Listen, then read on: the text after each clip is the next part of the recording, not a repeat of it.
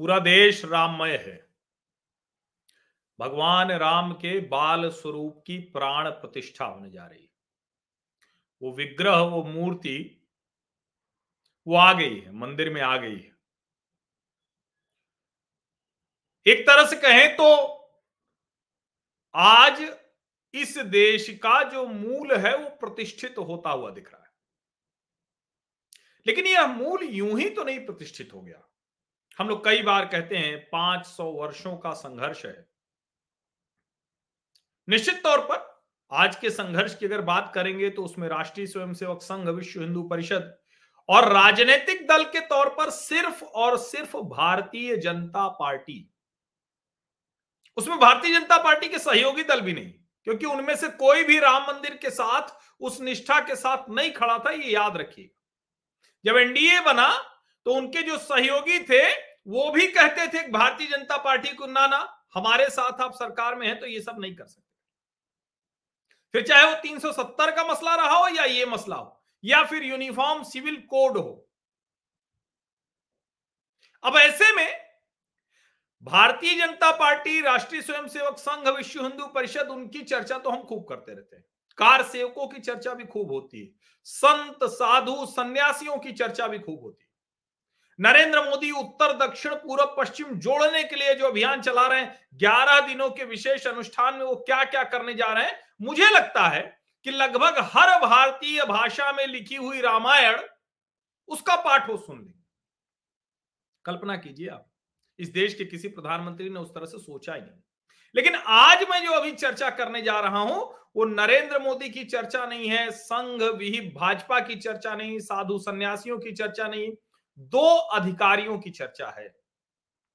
और ये दो के दोनों अधिकारी जो हैं, वो दक्षिण भारत से हैं और दक्षिण भारत में भी केरल से हैं।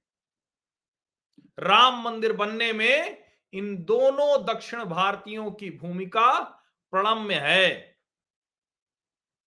और ये दोनों जो दक्षिण भारतीय हैं ये उस केरल राज्य से आते हैं जहाँ भारतीय जनता पार्टी का अभी भी कोई राजनीतिक प्रभाव बहुत महत्वपूर्ण नहीं हो पाया। ये दोनों दक्षिण भारतीय उस केरल राज्य से आते हैं जहाँ कहा जाता है कि वहाँ जो इंडियन यूनियन मुस्लिम लीग है, कम्युनिस्ट है, कांग्रेस है, उनकी अपनी एक राजनीतिक शैली है, उसी में काम करना होता है। ये उस केरल राज्य से हैं जहाँ के बारे में कहा जाता है कि यहाँ राम की राजनीति काम नहीं करेगी। पूरे दक्षिण भारत के लिए कहा जाता है। कहने को तो पश्चिम बंगाल के लिए भी कहा जाता था, त्रिपुरा के लिए भी कहा जाता था, असम के लिए भी कहा जाता था। हालाँकि धीरे धीरे वो सारे मिथ जो है, वो टूट रहे हैं। वो जो भ्रम है, वो जो अवधारणाएँ गलत बनाई गई थी, वो टूट रही लेकिन ये जो दोनों दक्षिण भारतीय हैं संयोगवश दोनों का नाम केके है। दोनों का नाम केके इनमें से एक का नाम है केके नैयर और दूसरे हैं केके मोहम्मद। अब इन दोनों की महत्वपूर्ण भूमिका वो अगर हमारे आपके ध्यान में नहीं रहेगी तो बहुत गड़बड़ हो जाएगा। हमारे सामाजिक परिवार के एक सदस्य ने अभी कुछ घंटे पहले कहा तो वैसे तो मैं अलग अलग समय पर चर्चा करता रहा। लेकिन मुझे लगा कि नहीं, आज सिर्फ़ पूरी तरह से इन्हीं दोनों के ऊपर।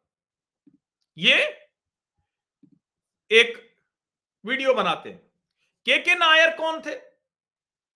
K K Nayar Keralite, Malayali ICS officer. अब उनके लिए अयोध्या में एक मेमोरियल भी बनेगा। ये आप समझ लीजिए। ये केरल के कुट्टनाड के निवासी हैं। और इन्होंने जो किया, वो आप सुनेंगे, जानेंगे तो आश्चर्य में पड़ जाएँगे। और जिस वक्त किया, वो जानेंगे तो आश्चर्य में पड़ जाएँगे। के के नायर वो आईसीएस ऑफिसर हैं, जिन्होंने देश के प्रथम प्रधानमंत्री जवाहरलाल नेहरू के फरमान को ठुकरा दिया। छोटा सा गाँव है गुटन काडू अलपुजा केरला में। वहाँ इनका जन्म हुआ था 1907 में के के नायर का। और वो चले गए थे इंग्लैंड। 21 साल की उम्र में बैरिस्टर हो गए, फिर आईसीएस एग्ज़ाम पास कर लिया। जैसे आज जो आईएएस है, वो तब आईसीएस था। कुछ समय वो केरल में रहे। और कमाल का आदमी था के के नायर। किसी की कहें कि सुनता नहीं था, ये कहना ठीक नहीं है। किसी की गलत बात नहीं सुनता था। 1945 में उत्तर प्रदेश कैडर में उनको लाया गया। अलग अलग पदों पर रहे और जैसे आप जानते हैं आईएएस भी होता है तो सीधे डीएम तो बनता नहीं। तो अलग अलग पदों पर रहे, लेकिन 1 जून उन्नीस सौ उनचास को के K Nair district magistrate Faizabad बन गए। और पहले तो जिला फैजाबाद ही था। पहले क्या अभी हाल तक फैजाबाद था? जब योगी जी आए मुख्यमंत्री बन के तब हुआ इलाहाबाद का प्रयागराज और फैजाबाद का अयोध्या।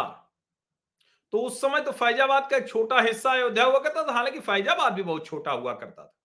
कुछ मूर्ख कह रहे थे कि तीन किलोमीटर दूर बन रहा है राम मंदिर, अब तीन किलोमीटर का तो रेडियस ही नहीं, अयोध्या का पूरा रहा। अब ठीक है बड़ा हो रहा है तो अब तो बहुत बड़ा होगा। हो सकता है कि उधर बस्ती की तरफ़ पहुँच जाए, पुल पार करके सुताओ। होटल होटल तो बन गए हैं। जब से भूमि पूजन हुआ उसके बाद से। लेकिन ये के के नायर जो उन्नीस सौ उनचास में अयोध्या के, जो उस समय अयोध्या जिसके हिस्से में आता था, उस फैजाबाद ज़िले के डीएम बनकर आए। और आप जानते हैं, district magistrate most powerful position होती है। उसके पास न्यायाधिकार होते हैं, वो एक जुडिशियल पावर रखता है। वो के के नायर वहाँ पर थे। अब वहाँ जब आपको ध्यान में होगा कि एक सिपाही बरकत अली का बयान भी है कि वहाँ राम विग्रह प्रकट हुआ। अब ज़ाहिर है, ये एक ऐसी चीज़ थी जो सो कॉल्ड नेहरूवियन स्कूल वालों के लिए तो बड़ी चौंकाने वाली थी। अब ज़ाहिर है, नेहरू जी ने सुना तो उन्होंने गोविंद बल्लभ पंत को तुरंत चिट्ठी लिख दी। कहा, जल्दी से रिपोर्ट मंगाओ। नायर ने रिपोर्ट दी और कहा कि हिंदू अयोध्या में भगवान राम के जन्म पर, जन्मभूमि पर जो राम लला विराजमान है, उनकी पूजा करते हैं, लेकिन मुस्लिम पक्ष मस्जिद का दावा करते हुए वहाँ पर एक अप्रिय स्थिति उत्पन्न कर रहा है। और के के नायर ने मुसलमानों को मंदिर के 500 मीटर के दायरे में आने से रोक दिया। और ये के के नायर ही थे जिनकी ये हिम्मत थी। चीफ मिनिस्टर गोविंद बल्लभ पंत ने कहा कि हिंदुओं को हटाओ। और हिंदू कौन? साधु बैठे हुए थे। साधु सन्यासी थे। उनको हटा दो। लेकिन के के नायर ने मना कर दिया। ये बहुत कठिन था। 22 दिसंबर उन्नीस सौ उनचास, उस वक्त ये बहुत कठिन था। उन्होंने पूजा करने की इजाज़त दे दी। गोविंद वल्लभ पंत, जवाहरलाल नेहरू कहते रह गए। कि सन्यासियों को हटाओ, जो वहाँ पर भले ही फोर्स लगानी पड़े, कुछ भी करना पड़े। लेकिन के के नायर ने वो बात नहीं सुनी। और के के नायर की रखी हुई बुनियाद वही है कि आज यहाँ ये स्थिति है। ज़ाहिर है, राम मंदिर की प्राण प्रतिष्ठा होगी तो के के नायर को भला कैसे कोई भूलेगा? के के नायर को नेहरू जी ने हटा भी दिया था। वो कोर्ट चले गए थे। बैरिस्टर थे तो खुद ही बहस वगैरह की। री किया गया उनको। उनका इतना प्रभाव था कि अगर वो चुनाव लड़ जाते तो बड़े मज़े से अयोध्या से जीत भी जाते। और इसीलिए मैं कह रहा हूँ कि के के नायर के बारे में बहुत कुछ है जो देश के लोगों को जानना चाहिए। और जो लोग कहते हैं कि भारतीय जनता पार्टी इसका राजनीतिक लाभ लेगी, निश्चित तौर पर राजनीतिक लाभ लेगी। और क्यों नहीं लेना चाहिए? क्योंकि ये तो संभव नहीं हो सकता ना कि आप किसी भी जो कहें कि एक, क्या कहेंगे उसको? कहेंगे तो बड़ा ये विचित्र है। लेकिन सच तो यही है कि राम मंदिर, राम वहाँ दिख गए, इस पे नेहरू जी परेशान हो गए।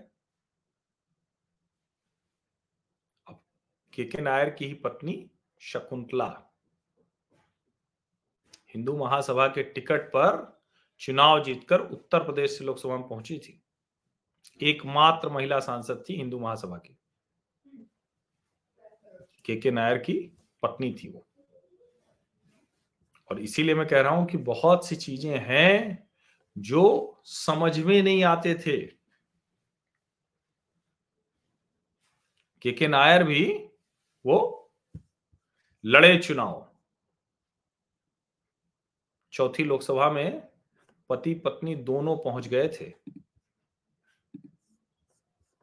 अब जब आप इस तरह की चीज़ें सुनते हैं तो कई बार आपको लगता है कि आखिर ऐसे कैसे हो सकता है?